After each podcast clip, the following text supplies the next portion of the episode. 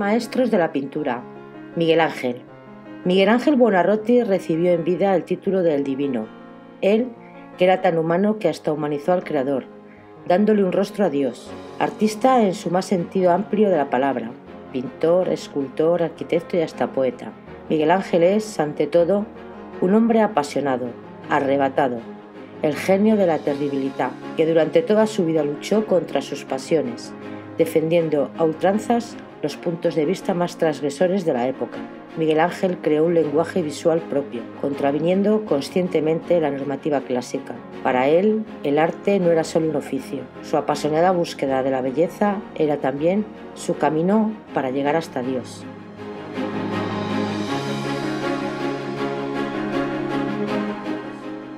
La idea de este hombre extraordinario era componer en función del cuerpo humano y sus proporciones perfectas, en la diversidad prodigiosa de sus actitudes y en la totalidad de sus pasiones y arrobamientos del alma. Dicho esto por Giorgio Vasari.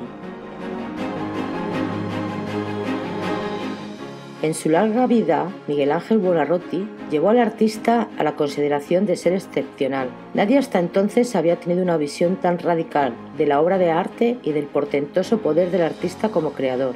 Un poder sustentado en el vigor físico y la pasión, ese intenso arrebato, la terribilidad que definió al genio de quien ya en vida fue llamado como el divino.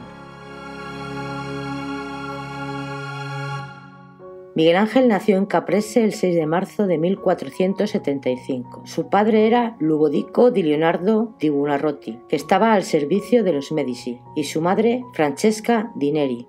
Poco después de su nacimiento, la familia se trasladó a Florencia. Francesca tuvo cinco hijos, de los cuales Miguel Ángel era el segundo. Esta murió cuando él tan solo tenía seis años. Quizás sea esta dolorosa pérdida la que inspiró a Miguel Ángel la voluntad de hallar y dar forma a la belleza de un modo que lo llevaría, no sin contradicciones y tormentos espirituales, a producir algunas de las obras más sublimes de la historia del arte.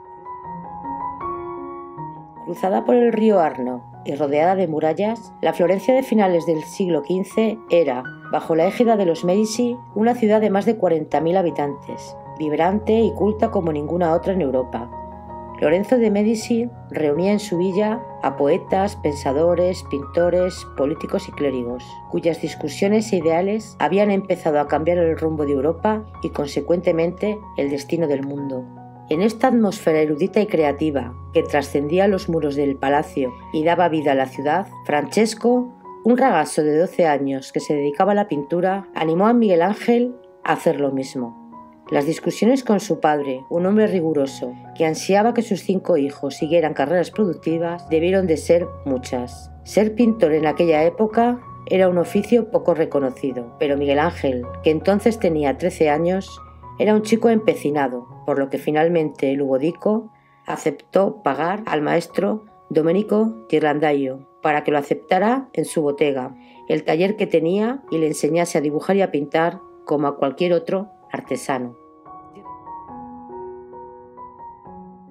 Ghirlandaio era un pintor que había ganado su prestigio pintando asuntos religiosos y situándose en escenarios comunes de los ricos burgueses florentinos que lo habían contratado. En el taller de este pintor, Miguel Ángel aprendió los recursos técnicos para la pintura del fresco y también las técnicas del arte del dibujo. Sin embargo, era un muchacho conflictivo, que no tardó en pelearse con sus condiscípulos y hasta con su propio maestro. En ocasiones no solo reforzaba las líneas trazadas por este, sino que las cambiaba o corregía según su parecer. A pesar de su extrema juventud, Miguel Ángel ya tenía sus propias ideas acerca del arte, y ellas lo llevaban a visitar las iglesias florentinas para poder estudiar las obras de arte de los maestros del pasado, como Giotto, Masaccio, el Donatello o Ghiberti, y también los antiguos escultores griegos y romanos que coleccionaban los Medici.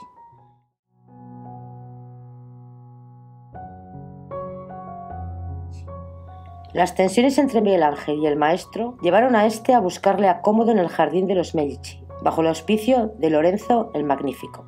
Aquí Miguel Ángel, que ya tenía 15 años, descubrió que la escultura era para él más sublime de las artes. ¿Acaso sintió entonces que las figuras humanas eran despojamiento de la piedra, a la cual había que quitarle lo superfluo para mostrarle su alma?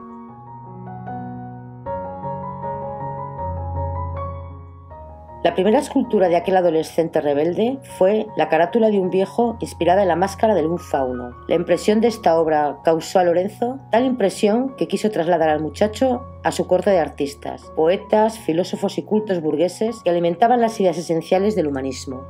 En la corte del culto y refinado señor de Florencia, Miguel Ángel trató con el poeta Policiano, el médico y místico Marsilio Finicio y entre otros el filósofo y astrólogo cetrero Pico de la Mirandola. Todos aquellos hombres se reunían ante el busto de Platón, coronado con un laurel bajo el cual ardía una lámpara, pues era aquel espíritu griego el que inspiraba las ideas que situaba al hombre en el centro del universo.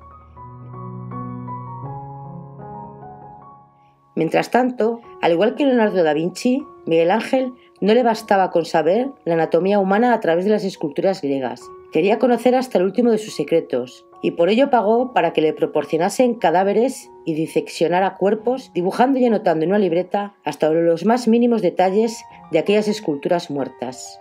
Así pudo descubrir hasta los más escondidos secretos de las esculturas del cuerpo humano, de la mecánica de sus gestos y de sus movimientos. Pronto, el nombre de Miguel Ángel fue pronunciado con respeto en Florencia, una ciudad de cuyo carácter de república democrática regía un espíritu gremial y permitía el contraste, la diversidad y la libertad de expresión entre sus habitantes. En ese ambiente tan especial, Miguel Ángel sintió su instinto guiarse hacia la plasmación de la belleza. Cuando su amigo el poeta Policiano le animó a realizar su primer esbozo en un relieve en 1492, Miguel Ángel abordó en el mármol una cinteromaquía donde fue inspirada en el libro 12 de la Metamorfosis de Ovidio. Los cuerpos desnudos aparecen entrelazados en la tensión y en el furor del combate, en la fuerza y en la ira, como expresión de turbaciones espirituales que lo embargaban en esos momentos. Casi inmediatamente después de realizar esta obra, esculpió una Madonna, en la que siguió las pautas estilísticas de Donatello y el arte sacro tradicional. Por esas fechas, en la última década del siglo XV, se hizo más notoria e incendiaria la prédica de un fraile, Sauranora, un fraile que odiaba a los Medici y que reclamaba una república teocrática, pues el vicio, según él, a través de una epidemia de sífilis que se había extendido por toda Florencia, y el pecado amenazaban la libertad de Florencia y a los florentinos. Para Saboranola, una iglesia que devasta, que ampara la prostitución, los mozalbetes licenciosos y los ladrones, y en cambio persigue a los buenos y perturba la vida cristiana, no está impulsada por una religión, sino por el diablo. Hay que perseguirlo y enfrentarse a él. El furibundo dominico arremetía así contra el absolutismo papal y contra sus poderosos aliados, los Medici, en quienes veía la encarnación del mal. Los virulentos sermones de este fanático perturbaron a Miguel Ángel, pues lo abocaban a la lucha entre la fe y el conocimiento, a la contradicción entre el deber, el placer, el cuerpo y el espíritu. Atribulado por estos pensamientos, Miguel Ángel se preguntaba entonces si la belleza es pecado, si los sentidos sobraban contra el espíritu divino y si la verdad, como decía el fraile, el arte debía evitar la exhibición plena del cuerpo humano. El dominico clamaba por la vuelta al arte sacro y la destrucción del arte pagano.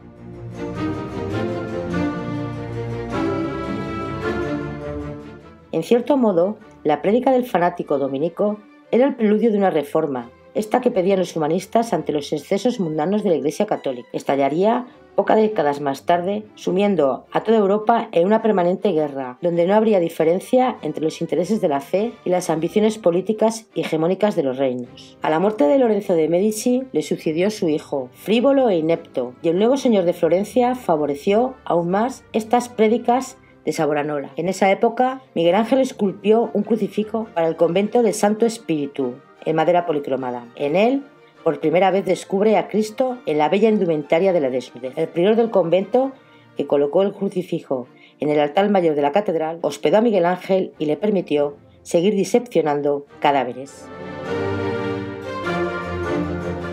La caída de la familia de los Medici en 1494 movió al joven artista a huir, primero a Venecia y más tarde a Bolonia, donde descubrió los paneles de los relieves del pórtico de San Petronio. Este magnífico trabajo de Jacobo de la Quencia, muerto en 1438, influyó en la producción posterior y aunque causarse en el rigor clásico. En Bolonia, Miguel Ángel esculpió al ángel de rodillas para la iglesia de San Domenico mayores, de clara filiación helénica, como fue el Baco ebrio y el Cupido dormido que realizó en Rudaz a la que se desplazó en junio de 1496. En la primera, el dios pagano del vino aparece encarnado con un efebo fuerte y atractivo, cuya embriaguez realza sus atributos divinos, como las uvas, los pámpanos, la copa y un pequeño sátiro. La obra fue vendida a un banquero, después de que a pesar de haberla encargado otro, la rechazara el cardenal de Riario, que se quedó con la segunda.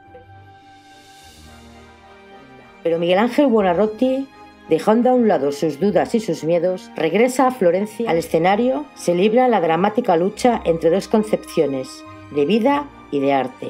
Dio este paso impulsado por las más hondas convicciones estéticas y espirituales, pero también libre de condicionamientos doctrinales que estaban intentando imponer las facciones políticas y religiosas. Escribiría un tiempo más tarde en uno de sus poemas lo siguiente. Solo elemento es el que me quema e inflama, pues conviene que yo viva de lo que otros mueren.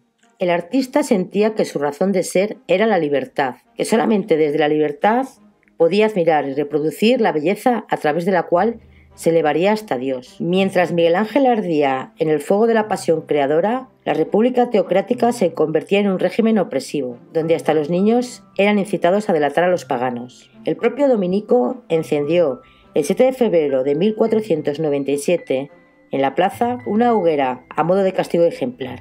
Aquel día terrible ardió la hoguera de las vanidades, que convirtió en cenizas objetos que simbolizaban los vicios profanos, según él, instrumentos musicales, imágenes, joyas, naipes e incluso libros de Boccaccio y Petrarca. Dicha acción le valió la excomunión papal por parte de Alejandro VI, pero el franciscano al mismo tiempo, le sirvió como incentivo para organizar otra hoguera, todavía más espectacular al año siguiente. Para entonces, sin embargo, el fanatismo del dominico se había hecho insoportable y de poco le valió publicar un tratado acerca del gobierno de Florencia.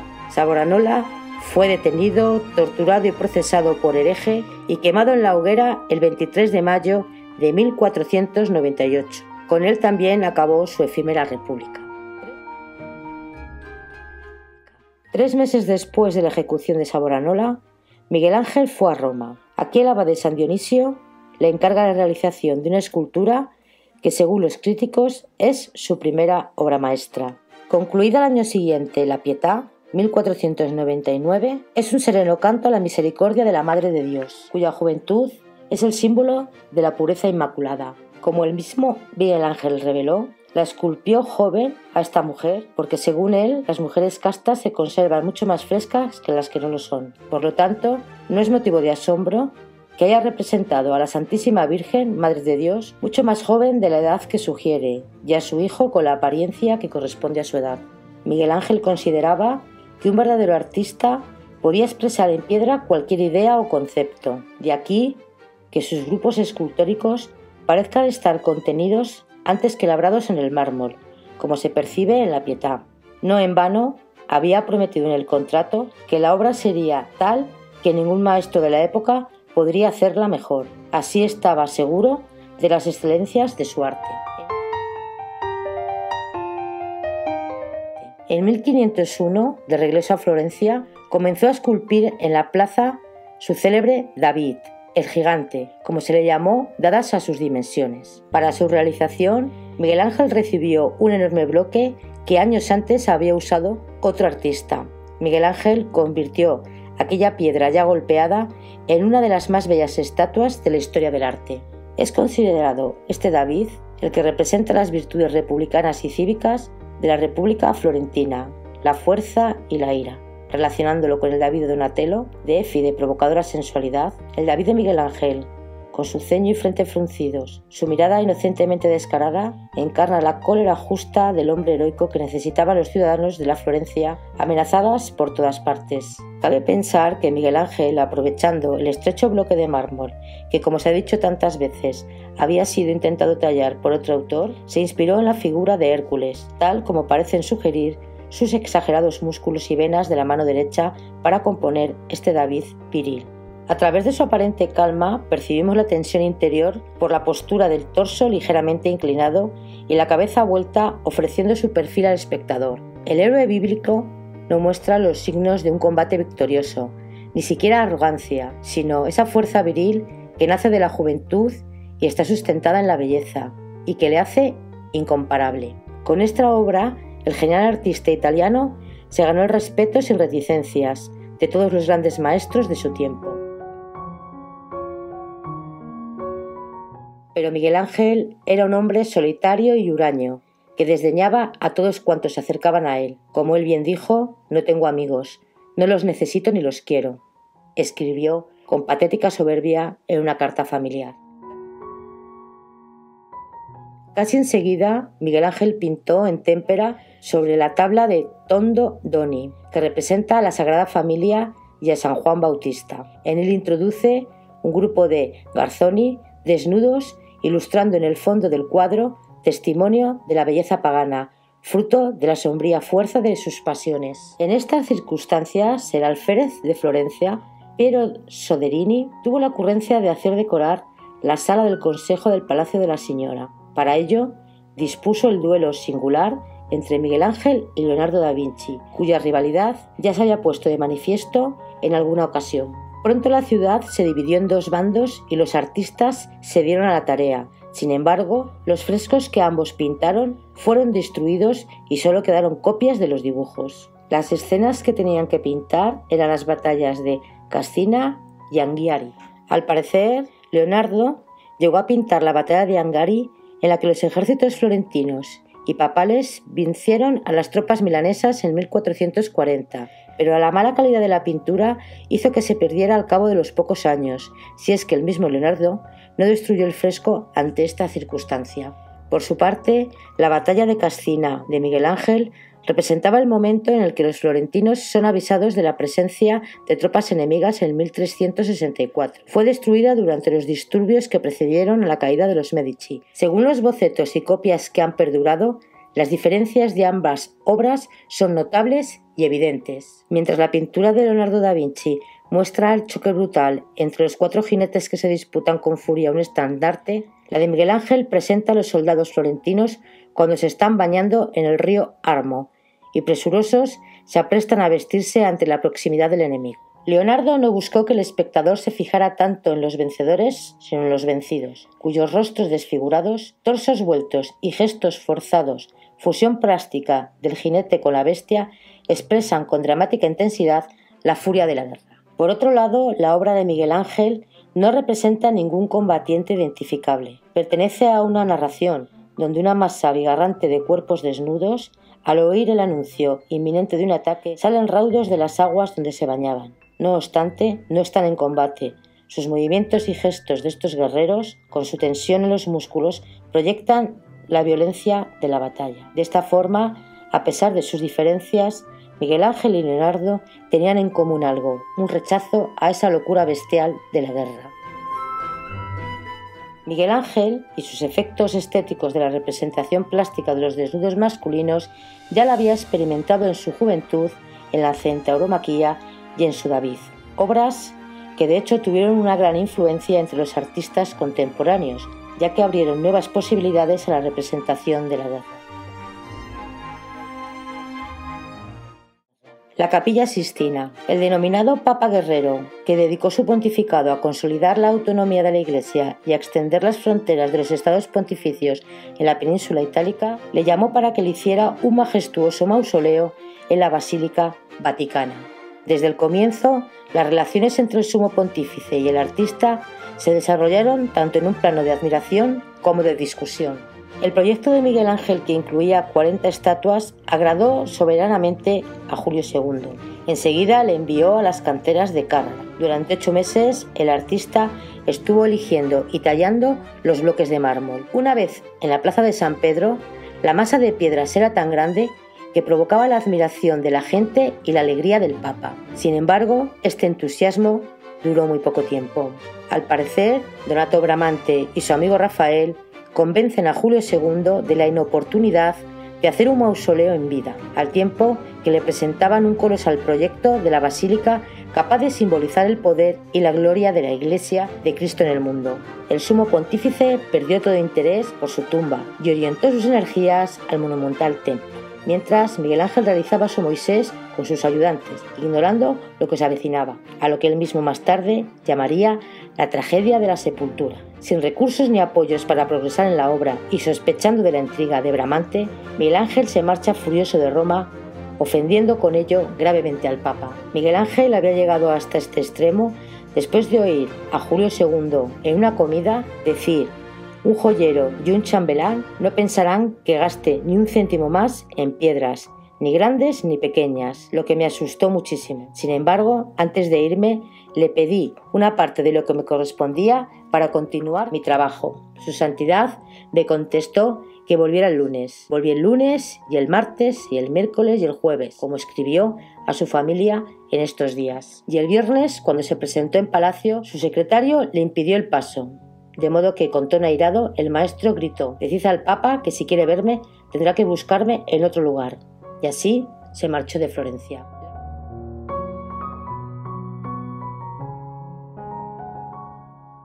La huida de Miguel Ángel a Florencia pudo suponerle prisión, porque el poder del Papa era mucho y los señores ejercían sobre los artistas gran dominio y protección. Sin embargo, Miguel Ángel, como hombre del Renacimiento, tenía en alta estima su condición, digna de artista, y no aceptaba ningún menoscabo en lo suyo, ni siquiera que procediese de las más altas instancias del poder. Su desplante al Papa Julio II ejemplarizaba su convicción, pero acaso por la presión del gobierno florentino se vio obligado a regresar. Tuve que tener la cuerda al cuello para pedirle perdón, anotó. Tras su regreso, Julio II, que había ocupado Bolonia en 1506, le encarga una estatua ecuestre en bronce, de la que no queda rastro alguno, pues pocos años después fue destruida y enviados sus fragmentos al duque de Este, que mandó fundirlos y hacerles con él un cañón. Casi al mismo tiempo, Julio II le propuso que decorase la bóveda de la capilla Sistina, por entonces pintada en azul y tanchonada con estrellas doradas según la tradición de los templos paleocristianos, a lo que Miguel Ángel se negó en principio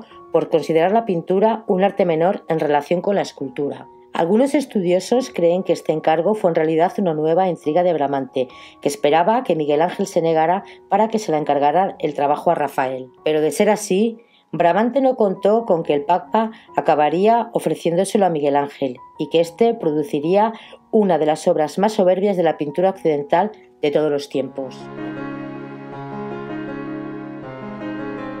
Entre 1508 y 1512, Miguel Ángel, después de hacer unos sencillos bocetos y contar con la ayuda de un grupo de ayudantes florentinos, estuvo consagrado al titánico trabajo de dar a luz la obra más maestra que se conoce. Muy pronto despidió a la mayoría de los asistentes y se encerró en la capilla Sistina sin dejar que nadie entrara en ella para trabajar en solitario. A pesar de las dificultades, las violentas discusiones con el Papa debidas a su mal carácter, hay una crónica de insatisfacción total, reducidas pagas y demandas constantes de dinero a su familia. Así escribió, Hace un año que no recibo un céntimo del Papa. Sigo aquí disgustado y no muy sano, con gran trabajo, sin gobierno y sin dineros.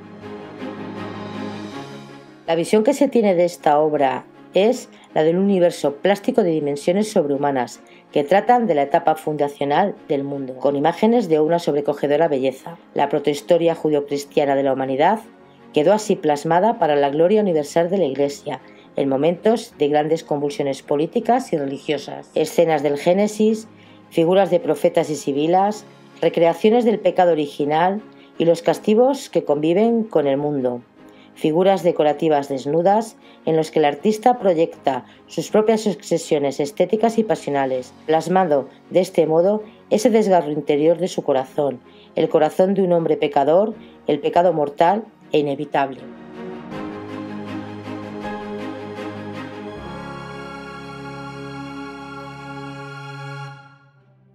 A pesar del enorme respeto que le merecía Miguel Ángel, el Papa Julio II no le permitió concluir su mausoleo. En 1512 tuvo lugar el saqueo del Prato, en las inmediaciones de Florencia, por las tropas españolas de Ramón de Cardona, virrey de Nápoles, aliado del Papa. Este hecho significó la caída de la República Florentina de Sodineri y el regreso de los Medici. El gobierno de Florencia le fue conferido a Giuliano, tercer hijo de Lorenzo el Magnífico.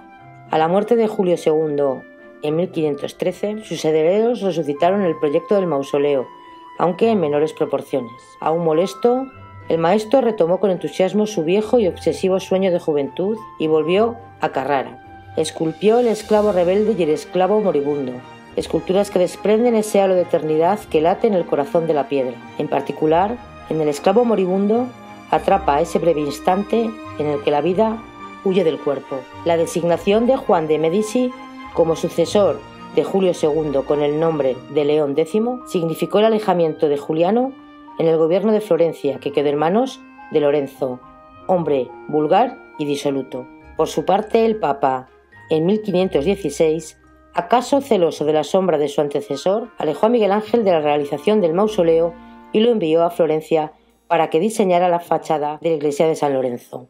Le autorizó a incluir en el escudo la palla de los Medici, con tres flores de lis y el monograma pontificio. El contrato de la fachada, que iba a ser el espejo de la arquitectura y escultura para toda Italia, según Miguel Ángel, se firmó en 1518, pero nunca llegó a realizarse. Dos años más tarde, León X rescindió el contrato. El pontícipe tampoco le permitió continuar con el mausoleo de su antecesor, pues el Papa León no quería que hiciese un monumento a Julio, escribió Miguel Ángel. De hecho, el Papa tenía gran consideración y respetaba al maestro, aunque le temía. Es grande, pero temible. No se puede vivir con él, dice León X de Miguel Ángel, y no le faltaba razón.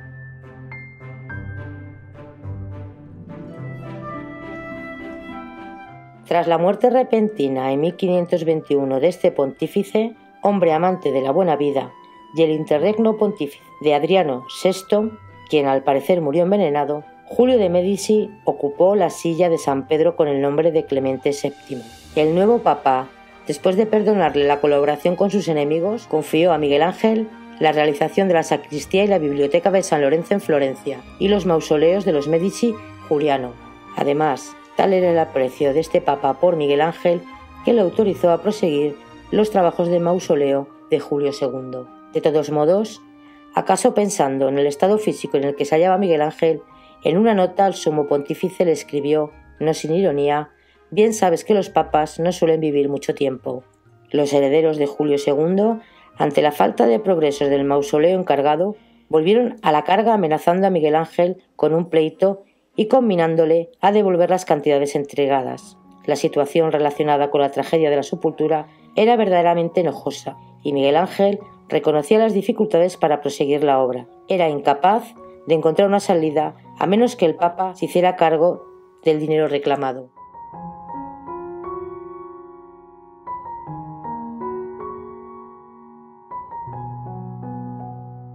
La angustia por este asunto y al parecer una crónica tendencia a la tristeza lo sumieron en una profunda depresión. Por entonces, la salud del maestro era mala y muchos dudaban de que viviera mucho tiempo.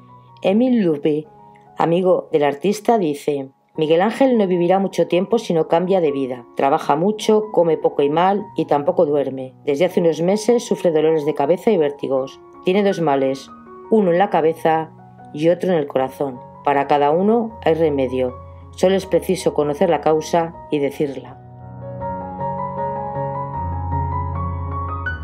A pesar de sus dolencias, Miguel Ángel realizó entre 1524 y 1531 las llamadas tumbas de los duques, si bien el proyecto nunca fue concluido. Aún así, especialmente por las figuras alegóricas de el día, la noche, la aurora y el crepúsculo, constituye una obra extraordinaria de fuerza y precisión. Tan seguro estaba Miguel Ángel de la calidad del conjunto escultórico que se permitió poner en las tumbas dos estatuas yacentes que en nada se parecían a los allí depositados. Cuando un familiar de los Medici le hizo notar que las figuras esculpidas no tenían el menor parecido con los respectivos duques, él le respondió con desdén, ¿y quién va a saberlo en tiempos futuros? Durante la realización de esta obra tuvieron lugar dos grandes acontecimientos a nivel político. El pontífice Clemente VII forzó al máximo su política de intrigas para elevar tensión entre los dos grandes soberanos del momento, Francisco I de Francia y Carlos V de Alemania y España. En el contexto de las disputas hegemónicas entre ambos monarcas, el emperador Carlos V derrotó al rey francés e invadió Italia. La muerte del condestable de Borbón, comandante de las tropas hispano-germanas, y la retención de las pagas provocaron que los soldados traspasaran los muros de Roma y en 1527 saqueara la ciudad y obligara a Clemente VII a refugiarse en el castillo de San Angelo para después huir disfrazado de buhonero. A consecuencia del Sacri de Roma, los Medici cayeron en Florencia y se restauró la República, a la cual se adhirió Miguel Ángel. Dos años más tarde, este gobierno nombró al maestro gobernador general de la fortificación de Florencia. Ese mismo año, y a causa de una traición, los Medici recuperaron la ciudad y Miguel Ángel huyó a Venecia. Sin embargo, el Papa lo hizo llamar y lo tomó de nuevo bajo su protección. Sin haber realizado más que el vestíbulo y el techo de la biblioteca de San Lorenzo, Miguel Ángel abandonó Florencia y se instaló definitivamente en Roma. En esta ciudad conoció al que sería el gran amor de su vida, un joven llamado Tomás. Todas las dudas que hasta entonces habían tensionado su arte aparecieron lacerando su alma y su cuerpo. El propio Miguel Ángel escribió, Vivo para el pecado, vivo muriendo, mi vida no es mía, es del pecado. El bien me viene del cielo y el mal de mí mismo, por este querer incierto que me ha abandonado. Por esas fechas el maestro trabó amistad íntima con Victoria Colonna, marquesa de Pescara, una mujer que seguramente escuchó sus tribulaciones y lo consoló espiritualmente. Pero la terribilidad había alcanzado su punto culminante, y Miguel Ángel, tras solucionar su contencioso, la tragedia de la sepultura, afrontó por encargo de Paulo III el proyecto de pintar el Juicio Universal para la Capilla Sistina, obra en la que aflora el tormento que devora su alma y su cuerpo, y que concluyó en 1541, cuando tenía 66 años. El fresco causó gran admiración entre los romanos, pero también protestas por aquellos desnudos que consideraban inmorales y antidogmáticos. Tanta hipocresía puritana acabó finalmente imponiéndose y en 1559, sin que Miguel Ángel pudiera hacer nada para evitarlo, por orden de Paulo IV, cubrió las vergüenzas de los desnudos y se ganó el moto popular de Branguetone. En el siglo XVIII se continuaron vistiendo los cuerpos que Miguel Ángel había concebido desnudos. No fue hasta 1980 cuando las pinturas fueron restauradas para devolverlas a su auténtico esplendor. En aquel periodo, y arrastrado por su pasión amorosa por el joven Tomaso, Miguel Ángel pintó Leda y el Cisne, obra de la que solo queda un estudio de la cabeza, único en el que aparece una mujer como figura erótica. Dibujó asimismo Gamínides y el castigo de Prometeo, creaciones también eróticas que regaló al joven de quien se había enamorado. Además, en 1535, Paulo III, deseoso de contar con los servicios del gran Miguel Ángel, lo nombró arquitecto, escultor y pintor del Vaticano, asignándole un sueldo anual de 600 escudos de oro. Comenzó entonces para el artista una nueva etapa marcada por los achaques de su vejez, pero también por una renovada fuerza creadora, liberada de la pasión de la carne y entregada plenamente al amor de Dios. En 1542 inició la conversión de Saulo para la capilla paulina, a la que añadió la crucifixión de San Pedro, concluida en 1550. Cuenta Giorgino Vasari que para no dormirse y trabajar de noche, se había fabricado un casco de cartón y llevaba en el medio, sobre la cabeza, una vela encendida, para tener luz sin tener que utilizar las manos. Esa energía le permitía seguir tallando y tocando el corazón de la piedra para dar a luz a la Pietà, grupo escultórico en el que se representa a sí mismo y que estaba destinado al altar de la iglesia en el que deseaba ser enterrado. Una quebradura que se produjo en el mármol enfureció tanto al maestro que intentó destruirla, cosa que evitó su criado, siendo más tarde restaurado por su amigo Tiberio. En esta obra, como en la inacabada Pietà Rondanini, Miguel Ángel había alcanzado ya un punto de humanidad insuperable. Cada corte de la piedra expresa la intensidad de la pasión, el dolor y la ternura que anidan en su alma. Mientras tanto, Miguel Ángel se encargó definitivamente del proyecto de construcción del Templo de San Pedro y la Plaza del Capitolio. Las obras de remodelación de esta última comenzaron en 1538. La plaza fue concebida como un espacio oval en cuyo centro fue situada una estatua ecuestre del emperador Marco Aurelio. Alrededor, los palacios de los conservadores y del Senado y el edificio del Museo Capitolino, cuya monumentalidad armonizaba con la grandeza imperial de la antigua ciudad eterna. Pero la obra cumbre de Miguel Ángel como arquitecto fue la Basílica de San Pedro, cuya cúpula, de la que hizo una maqueta de madera, se convirtió, una vez construida tras su muerte, en el símbolo del poder de la Iglesia en el mundo. Por entonces, la influencia mística de su amiga Victoria Colonna, que había muerto en 1547, encontró en el envejecido Miguel Ángel un campo abonado que lo indujo a cuestionarse y hasta despreciar su propia obra, cuyos errores lo atormentaban. Es fácil comprender la desazón del maestro. Su padre, sus hermanos, sus mecenas, su criado, su querida amiga Victoria Colonna y también muchos de sus rivales o enemigos habían muerto.